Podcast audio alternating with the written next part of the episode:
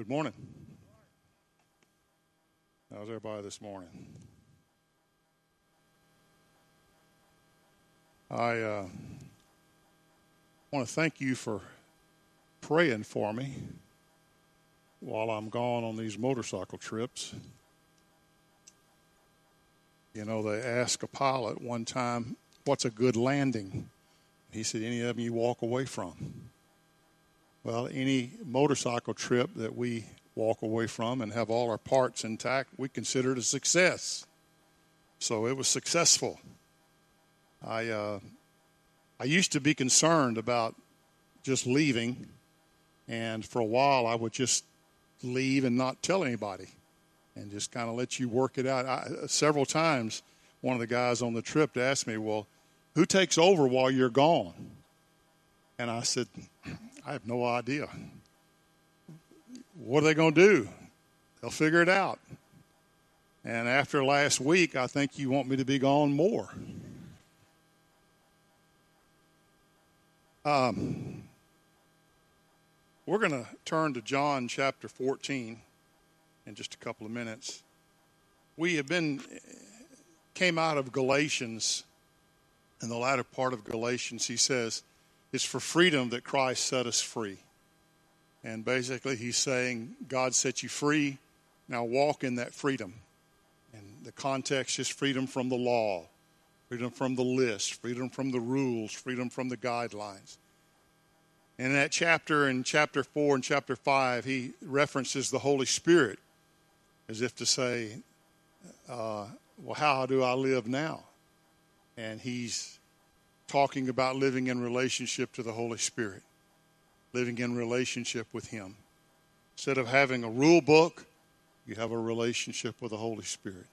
Instead of having a list of things that you're obligated to do, we have a relationship with the Holy Spirit. And so from there we begin to talk about what what does that look like?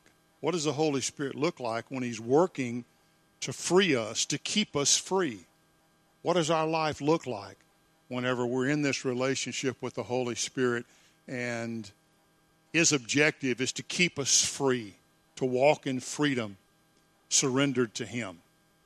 And we talked, the first thing we talked about was the Holy Spirit said, Jesus said, when the Holy Spirit comes, He'll come as a comforter. He'll come as someone who'll come beside you and walk through things, a helper. And uh, so we talked about how the Holy, finding comfort in the Holy Spirit and all the places that we typically run to to get comfort, and how that so often those are just traps. They're uh, deceptive because they offer comfort, and in the end, we have more bondage. And so it's just superficial. It's really a trick. And so this morning, I want to talk about one other aspect that the, whole, that the Holy Spirit will do as we walk in relationship with Him. And this is John chapter 14, verse 25 and verse 26. Jesus says, These things I have spoken to you while abiding with you. But the Helper, the Holy Spirit, whom the Father will send in my name, he will teach you all things and bring to you remembrance all that I said to you. He will teach you all things. He says the Holy Spirit is going to be the, uh, previously he said I'm going to send you another comforter inferring that you have a comforter now that's me he says. And I'm going to send you another one who is exactly like me. That word another means exactly like the one you have. And so I'm going to be absent physically but there will be another comforter here Jesus has been their teacher all through these three years, two and a half, three years, whatever it was, he was with them. He was their teacher. And he's segueing out of that. And here he's saying, the Holy Spirit will come and he will be your teacher. And I think it's safe to assume that he's going to be the same kind of teacher that they already had.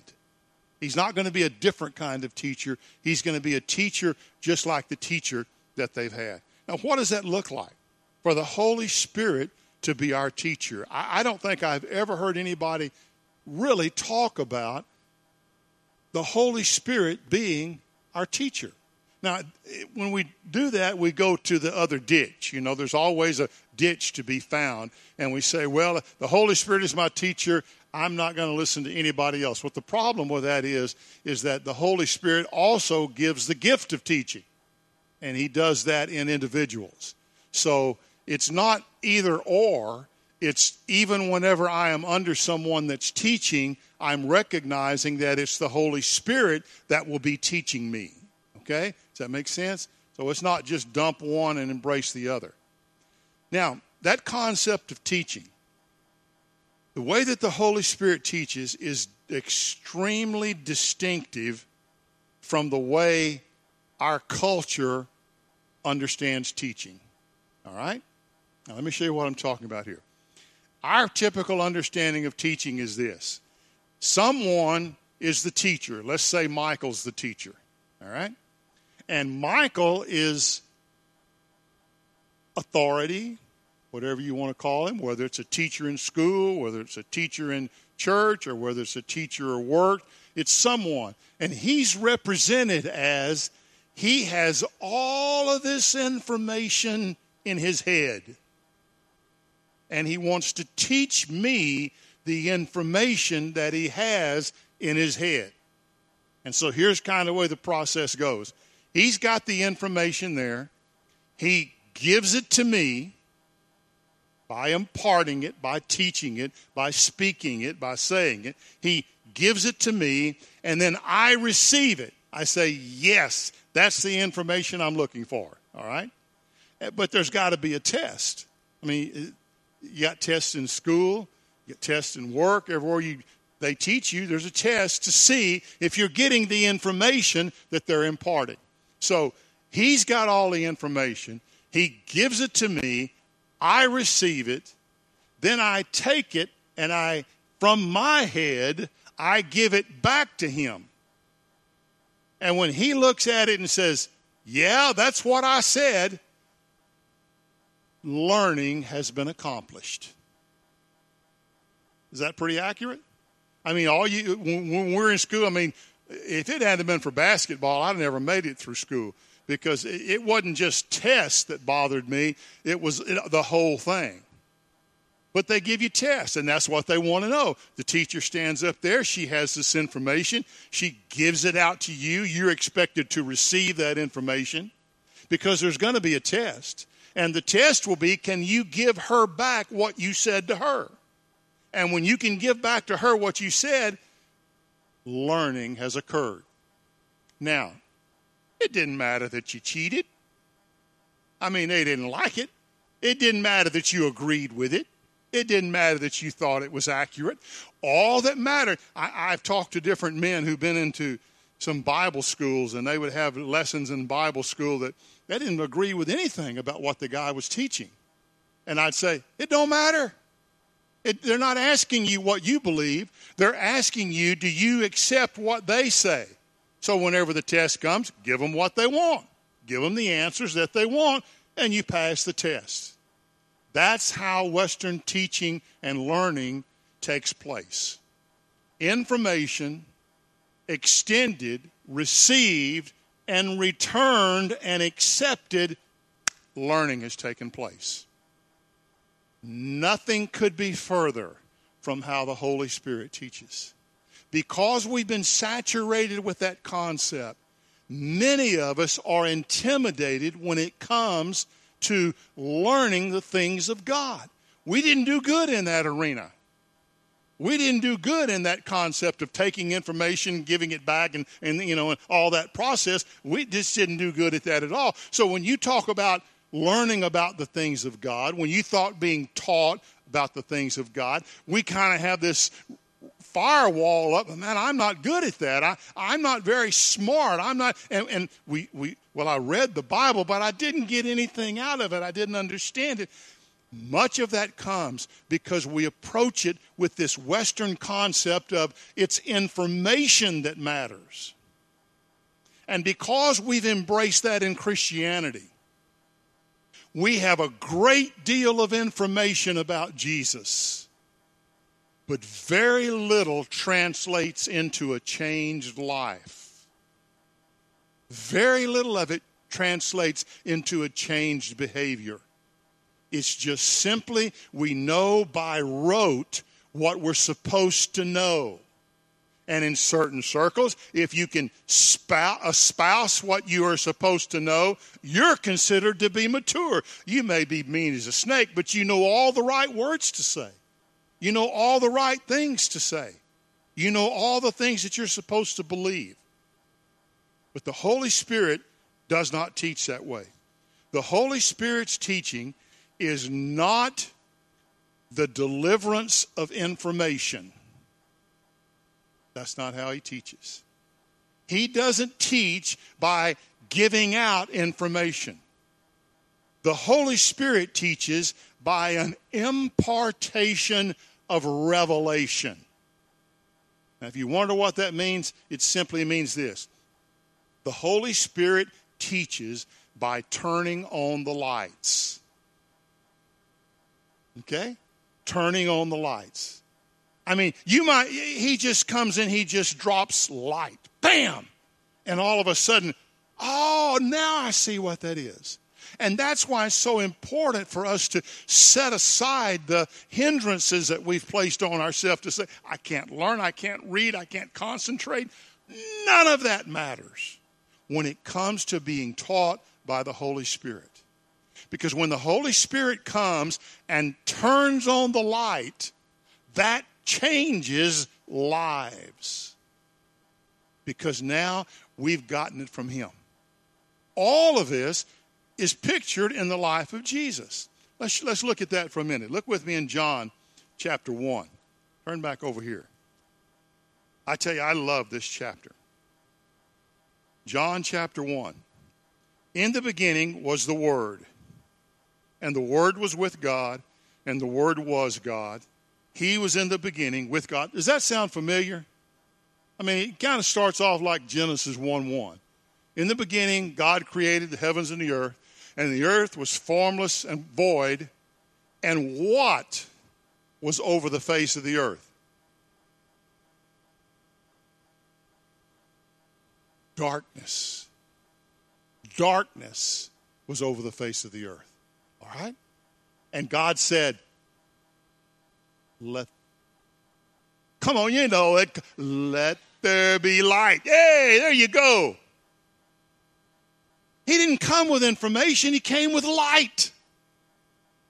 And things changed. Now, look what he says here. In the beginning was the Word, and the Word was with God, and the Word was God. He was in the beginning with God. Which beginning? It don't matter. Jesus was there. Okay? Pick a beginning, Jesus was already there with God. All things came into being through him, and apart from him, nothing came into being that has come into being. In him was life, and the life was the light of men. Know this. Remember this. Light, life was the light of men. In him was life, and the life was the light of men. When the lights come on, life comes with it not just knowledge, but life. That's why when the Holy Spirit teaches us something, when He turns on the life, life is accompanied with it. And changes take place in our life. In Him was life, and the life was the light of men. And the light shines in the darkness. Where was the darkness? Right here. Darkness was here. The darkness was already here. In Genesis 1, it was physical darkness. In John 1, it's spiritual darkness. They didn't have the life of God, they didn't see the light of God. But the light came. And when the light came, life came. In him was life, and the life was the light of men. The light shines in the darkness, and darkness did not comprehend it.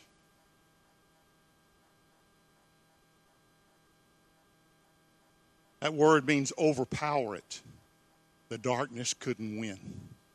How much light does it take to dispel darkness? Not a lot. In fact, that's a natural proclivity of the eye. It is drawn to light. You take a picture. If you notice this, next time you go look at a picture, your eyes will automatically be drawn to the lightest part of that picture.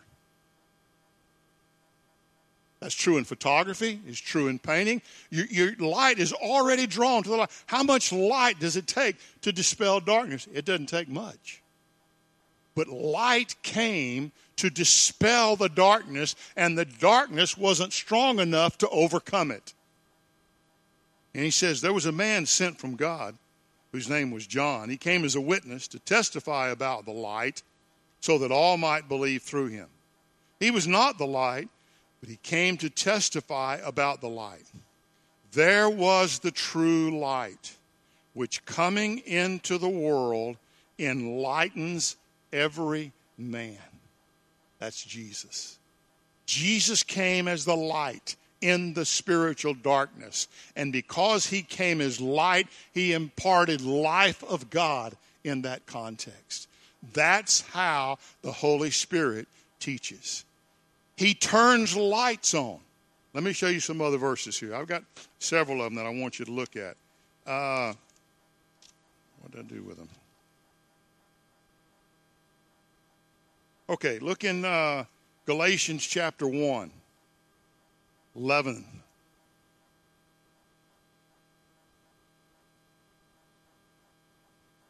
I like to read it out of the real Bible, okay?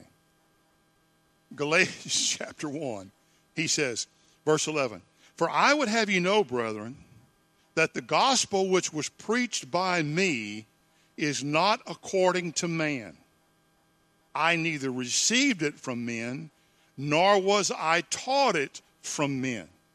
Paul saying, What I got as, as the gospel, I didn't get it from men.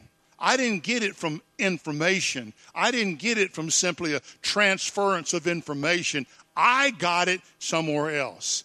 I received it through a revelation of Jesus Christ. A, that, a, the word revelation, can, we can also translate it the lights came on. I was in darkness, and I was pursuing not only Jesus to destroy it, but anybody that believed in him, I was out to destroy him. I was in darkness. But in the middle of that darkness, the lights came on. Who did that? Holy Spirit did that. Turn the lights on. And that's how he received the revelation, what he got. It was a revelation of Jesus, through a revelation of Jesus Christ. Look with me in Ephesians chapter 1. Paul writes to the church at Ephesus, and he says in verse uh, 18, I pray that the eyes of your heart may be enlightened. What's he saying? I pray the lights come on. He's teaching us about what he, the revelation he received from Jesus. And he knows that the impartation of information is not how the Holy Spirit does it. So he says, I'm praying that lights will come on. Anybody that's worth their weight in salt that wants to see the body of Christ grow has that prayer embedded in their soul. They know there's not a thing they can say on their own that's going to mature the body of Christ. They know there's not a thing that they can come up with, a sermon that they can come up with, a homily that they can come up with. There's nothing they can come up with that's going to bring about a change in the body of Christ. If he's honest and if he's hungry for God, his prayer will be that the lights will come on in the body of Christ and that they will see through the Holy Spirit what God's trying to say to them. I pray that the eyes of your heart may be enlightened, so that you will know what is the hope of his calling, what are the riches of the glory of his inheritance in the saints, and what is the surpassing greatness of his power toward us who believe. These are in accordance with the working of the strength of his might which he brought about in Christ when he raised him from the dead and seated him at his right hand in the heavenly places, far above all rule and authority and power and dominion and every name that is named, not only in the age to come, but also one to come. Is it is Easter next week? Okay. Next weekend, churches all over the world are going to get together and celebrate the resurrection of Jesus. Whoopee! That's an awesome thing. But for many of us, it will be no more than an historical event that lasted, that happened 2,000 years ago. We know the facts, we know the information, and we will miss the enlightenment from the Holy Spirit that lets us know what that death, burial, and resurrection did to us. The change that it made in our life, the difference that Him rising from the grave meant in us not just historically, but realistically in our life. The Holy Spirit is the one that makes that real. He's the one that turned those lights on that we might know what is the hope of our calling, what is the riches of the glory, the surpassing greatness of power toward us who believe. That's what the Holy Spirit teaches. He teaches the reality of those facts in our heart. He turns the lights on. And for many of us, those have been coming on the last few years. All the things, a lot of the things that we've been taught about the resurrection, about the death, about the burial, about all of those things, we knew that information. Didn't make much difference in our life. But at some point along the way, the Holy Spirit turned the lights on. And it was like, whoa, man, I'm just learning this for the first time. This is new. We've done that with Scripture we read through Scripture. Well, yeah, we've read that so many times. I, listen, I did the same thing with Galatians. When we started with Galatians, listen, let me back up. The biggest problem with receiving revelation and having the lights come on from the Holy Spirit is all those things we think we already know. Okay? So here, the Lord's prompting me to teach Galatians. I'm going, I don't want to teach Galatians. I know what Galatians says. You know, I mean, I, I, I know what it's all about. And, and, but I did, and lights came on. And what I thought would be one Sunday has been how long? Sorry. the light keeps coming. Okay? So, the biggest hindrance we have to receiving revelation from the Holy Spirit, from letting the lights come on, is we think, I know. Yeah, I know. I, I know that verse. I know what that says. I, I know. And that means that the interpretation of that verse or the interpretation of that experience is defined by what we've got in here. And I want to tell you something. You might be smart, but you're finite. You don't know it all. But the Holy Spirit comes and teaches us, turns lights on about those things, and reveals them to us. Uh, another verse in Ephesians chapter 3 verses 1. For this reason, I, Paul, the prisoner, is that right? Yeah, Ephesians 3. For this reason, I, Paul, the prisoner of Christ Jesus, for the sake of you Gentiles, if indeed you've heard of the stewardship of God's grace, which was given to me for you, that by revelation there was made known to me the ministry. How did I know this ministry of grace that I'm teaching you, the lights came on. I was the Jew of Jews. I was committed to the law. I was committed to all of the rules, and the lights came on. And it changed my life. That by revelation there was made known to me the mystery, as I wrote before in brief. By referring to this, when you read, you can understand my insight into the mystery of Christ, which in other generations was not made known to the sons of men, as it has now been revealed to his holy apostles and prophets in the Spirit. All we had before was information. But the Holy Spirit comes and turns the lights on to the reality of it. To be specific, that the Gentiles are fellow heirs and fellow members of the body fellow partakers of the promise in Christ Jesus through the gospel, of which I was made a minister, according to the great gift of God's grace, which was given to me according to the working of his power. To me, the very least of all saints, this grace was given to preach to the Gentiles the unfathomable riches of Christ and to bring to light what is the administration of the mystery, which for ages has been hidden in God who created all things. What is this mystery? So that the manifold wisdom of God might now be made through the church to the rulers and authorities in heavenly places. This was in accordance with the eternal purpose which he carried out in Christ Jesus our Lord, in whom we have boldness and confident access through faith in him. Paul says, I, I, didn't, I didn't get this stuff on my own. When I'm out in the wilderness, I didn't, you know, take a bunch of uh, reference books and study guides and come up with this thing on my own. Because, first of all, this is totally contrary to anything I've ever believed. That salvation comes through Christ and not through keeping the law? Are you kidding me? What changed that? The lights came on. And now he is espousing this mystery of God, which is Christ, God in Christ, and Christ in us, which is the church. Uh, look at uh, first, Second Timothy, chapter one. Your homework is these verses, okay? So you need to pay attention. All right. Second Timothy, chapter one, verse eight.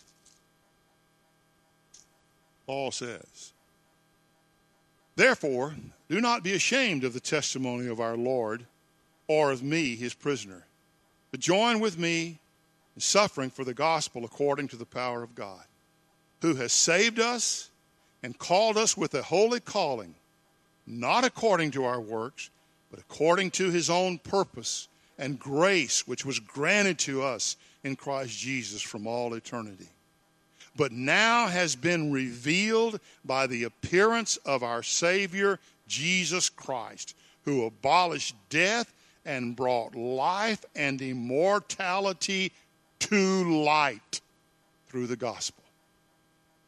Man, he says, look, look what we see now that came through Jesus. The lights came on. And, immortality came through him, and life came through him. The abolishment of death came through him. And all of that's real and relevant. It's not just a historical fact that took place back there. Uh, where'd I go? For which reason I was appointed a preacher and apostle and teacher. Okay, look in uh, 1 Corinthians chapter 2. Okay? Do you get the drift here? The Holy Spirit does it by turning on lights in our heart. 1 Corinthians chapter 2, beginning in verse uh, 6. Yet we speak wisdom among those who are mature. A wisdom, however, not of this age, nor of the rulers of this age who are passing away, and might I add, who are in darkness. Okay? Still in darkness. I'm not speaking wisdom from darkness, but we speak God's wisdom in a mystery, the hidden wisdom of God, predestined before the ages to our glory. The wisdom which none of the rulers of this age has understood. For if they had understood it, they would not have crucified the Lord of glory. Had the lights come on for these guys, they wouldn't have done what they did. They were living in darkness. But just as it is written, things which eye has not seen and ear has not heard and which have not entered the heart of man in the natural. In the darkness, all of these things exist. How do we think? We think with our brain, we think with our heart. The things of God aren't found there, he says. All that God has prepared for those who love them. For to us, God revealed them through the Spirit but turned the lights on for us that we could see the things of God. For the Spirit searches all things, even the depths of God. For who among men knows the thoughts of a man except the Spirit of the man which is in him? Even so, the thoughts of God no one knows except the Spirit of God. Your ear will not, your physical ear will not reveal to you the thoughts of God.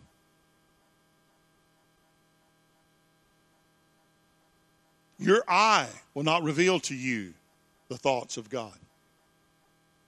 Your heart will not reveal to you the thoughts of God. The only one who reveals to us the thoughts of God are the one who knows the thoughts of God, and that's the Holy Spirit. And He turns the lights on. And here's the thing about it it's so cool, it doesn't require an explanation. It's not like the Holy Spirit says, Let me explain this to you. He just drops it in our heart, and it's like, Whoa, now I see. He doesn't have to spell it all out and explain it all to us. He just turns on the lights, and what we didn't know before becomes reality now. That's how the Holy Spirit teaches. For who among me, uh, we've, we've now, even so, the thoughts of God no one knows except the Spirit of God. Now we have received not the Spirit of the world, but the Spirit who is from God, so that we may know the things freely given to us by God. How will we know this stuff that God has in a mystery for us? How will we know that? Because the Spirit of God teaches us and will turn the lights on and reveal it to us. Which things we also speak, not in words taught by human wisdom, but in those taught by the Spirit, combining spiritual thoughts with spiritual words.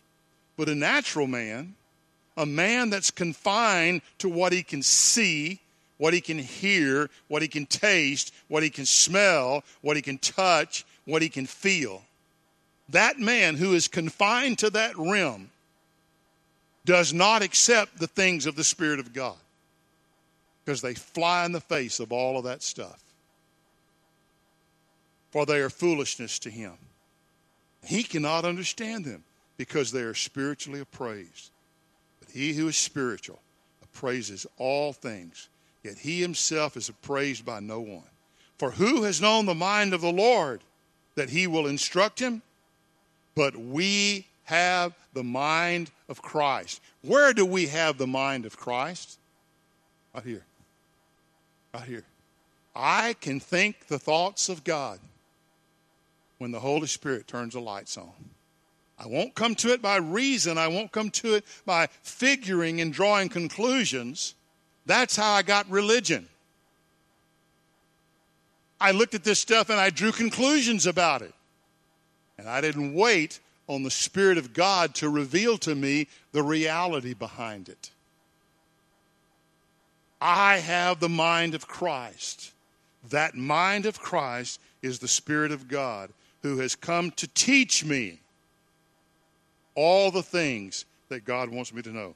Now look in 1 Thessalonians chapter 1. That ain't it. I don't know what that is. I don't know where that verse came from.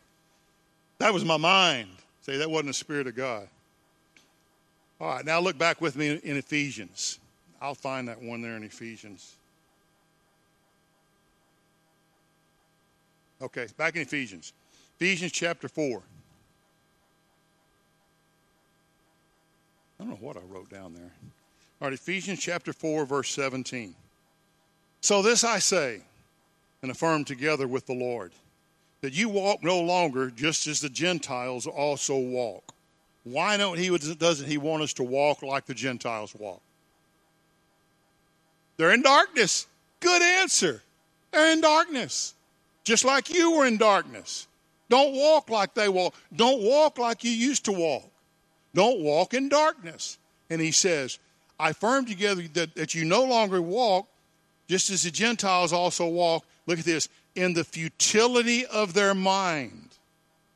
Oh, our mind go I don't I don't think that's right. I don't understand it. That doesn't make sense to me. I don't believe that stuff. That's not what I concluded. That's not the thing I believe. All in my mind. The futility. He says walking in your mind is futile when it comes to knowing the things of God being darkened, there's that word again, in their understanding. And since life is in light, they were excluded from the life of God.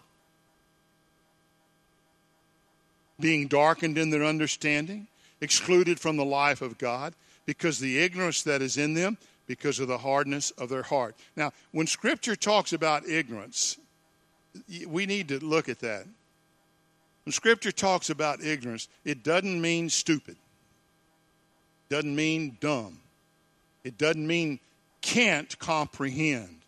It means you won't comprehend. It's been presented, and you said, nah, I like darkness better than light. It's never because you don't have the intellectual capacity to do it. It always has to do with a choice of the heart, a choice of a decision in a decision.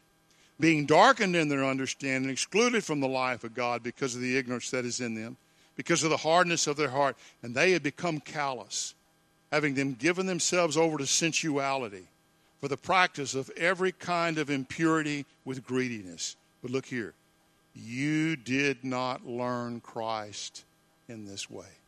Now, that's a very significant phrase there. The objective of the Holy Spirit's teaching is that I might learn Christ. That's what Paul said. There was a revelation of Christ. The lights came on about who Jesus was. That's the Holy Spirit's objective, is that the lights come on with us about who Jesus was. Not learn about him, but learn him. Here it's used, the word learn is used with a direct object. That direct object is a person, not a doctrine about a person. Okay? without precedent. This phrase is without precedent in the Greek language. It's not used anywhere else. Because he's talking about learning a person, he's not talking about learning information about a person. And he says here in verse uh, 20, You did not learn Christ in this way. If indeed you have what? Heard about him No. Heard him. Heard him. When the Holy Spirit turns on the lights, that's the voice of God. That's the thoughts of God. That's what God is saying at that given moment. And he says, If you have heard him, you will not walk like the Gentiles in darkness like you were. You did not learn Christ in this way, if indeed you have heard him and have been taught in him, not about him, in him, just as truth is in Jesus. That in reference to your former manner of life, you lay aside the old self, which is being corrupted in accordance with the lust of deceit, and that you be renewed in the spirit of your mind. Now, he's not just saying this is different from renewing your mind. This is renewed in the spirit of your mind. This means, this doesn't mean to just think different stuff.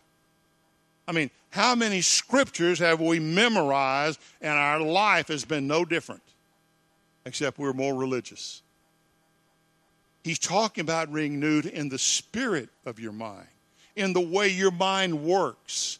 Part of that being is anything you receive it's tested by the Spirit to determine if that's God or if it's just a good idea.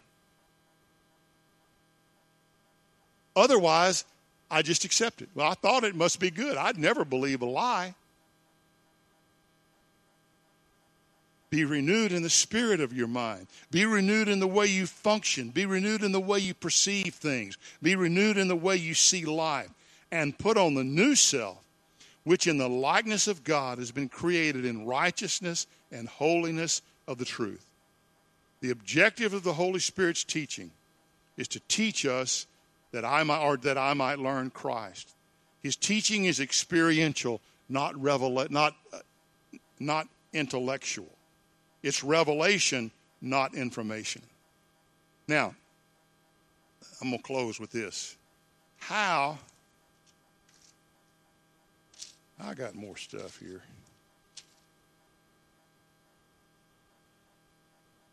Well, I'm going to give you the first one. Oh, here it is. How do I experience the Holy Spirit teaching me? Okay? Listen. How do I learn to let the Holy Spirit teach me? Here's the first thing show up for class.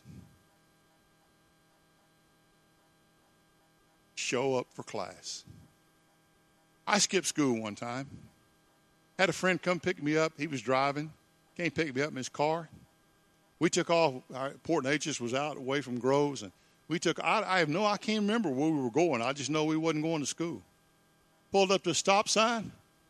My mother pulls up at this stop sign. You know where she's going? She's going to the school. Caught.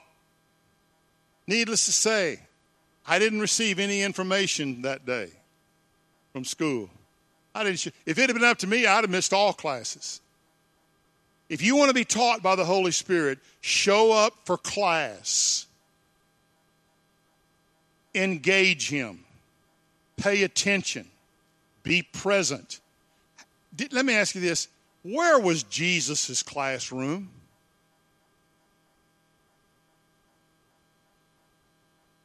It was life. Life was Jesus' classroom. And you know how he taught?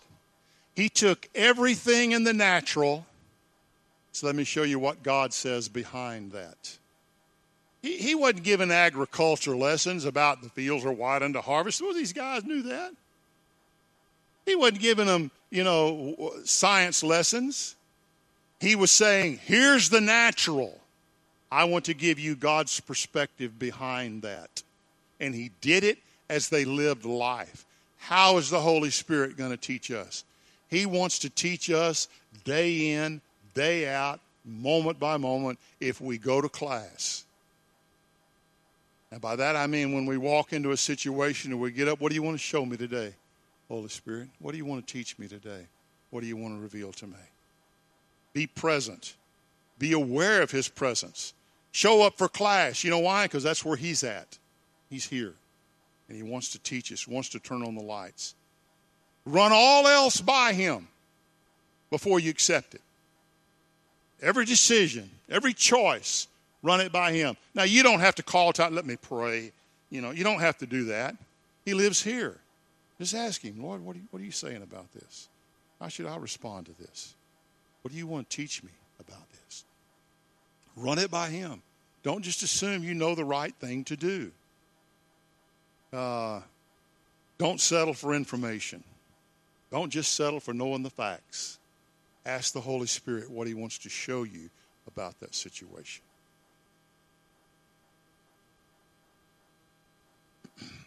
I remember telling you a few years ago that this Christian walk had lost its wonder for me. I I never consciously at any point said, I've got this figured out. I just acted like I had it figured out.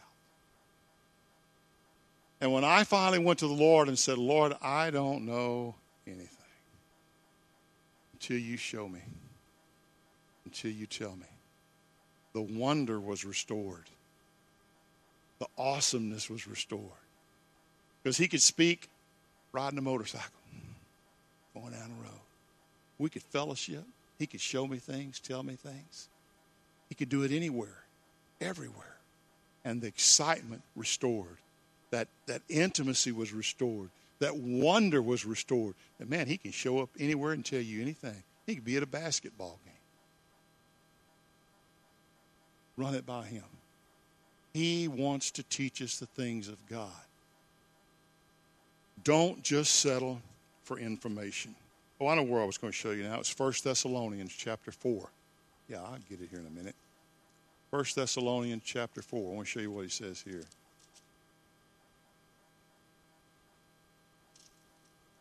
First Thessalonians chapter 4. He uses a word here that's very interesting. First chapter, he says, Now, as to the love of the brethren, you have no need for anyone to write to you. For you yourselves, and this word right here, taught by God, the Greek literally means you have been God taught to love one another.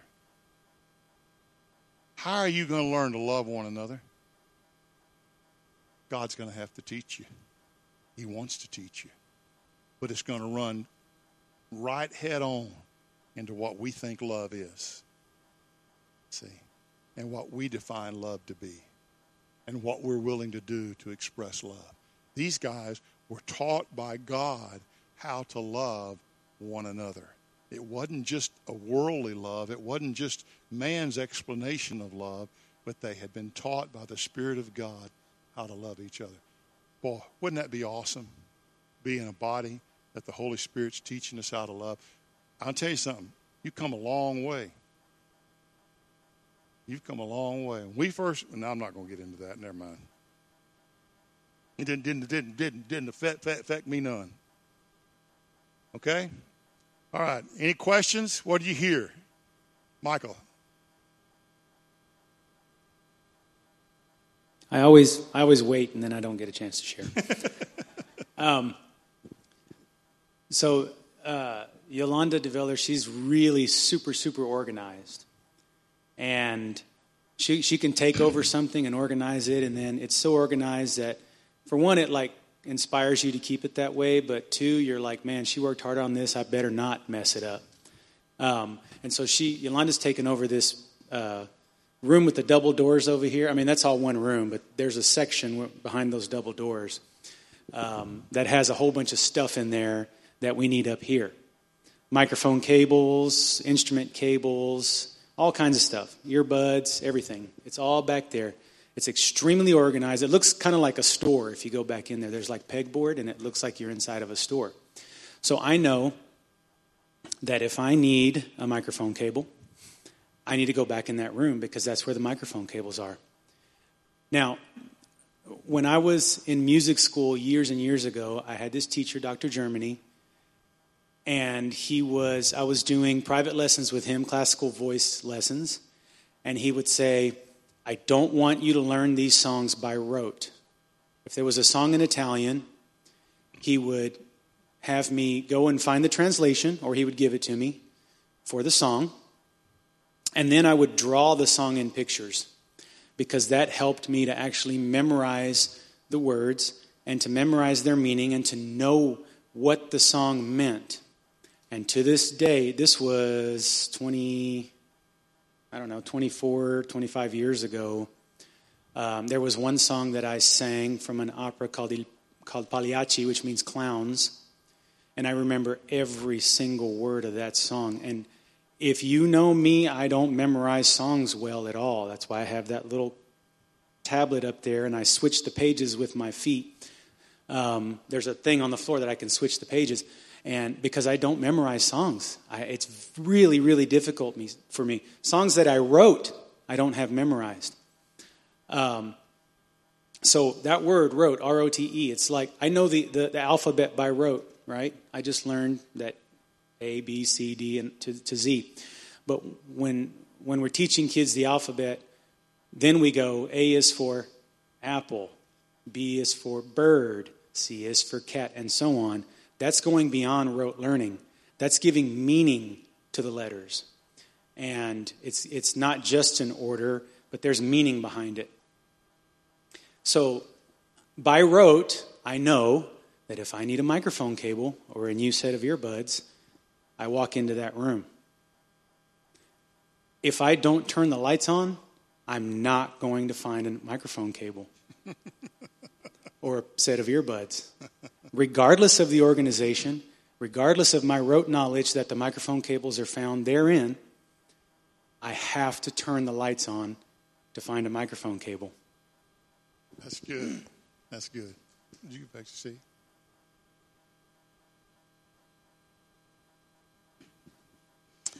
As you were talking about the light, it reminded me. I have a good friend that is an astronomer, and he takes some of the most fantastic photographs you've ever seen of light that may be 50 billion light years away, maybe 50 million. Anyway, a long, long way.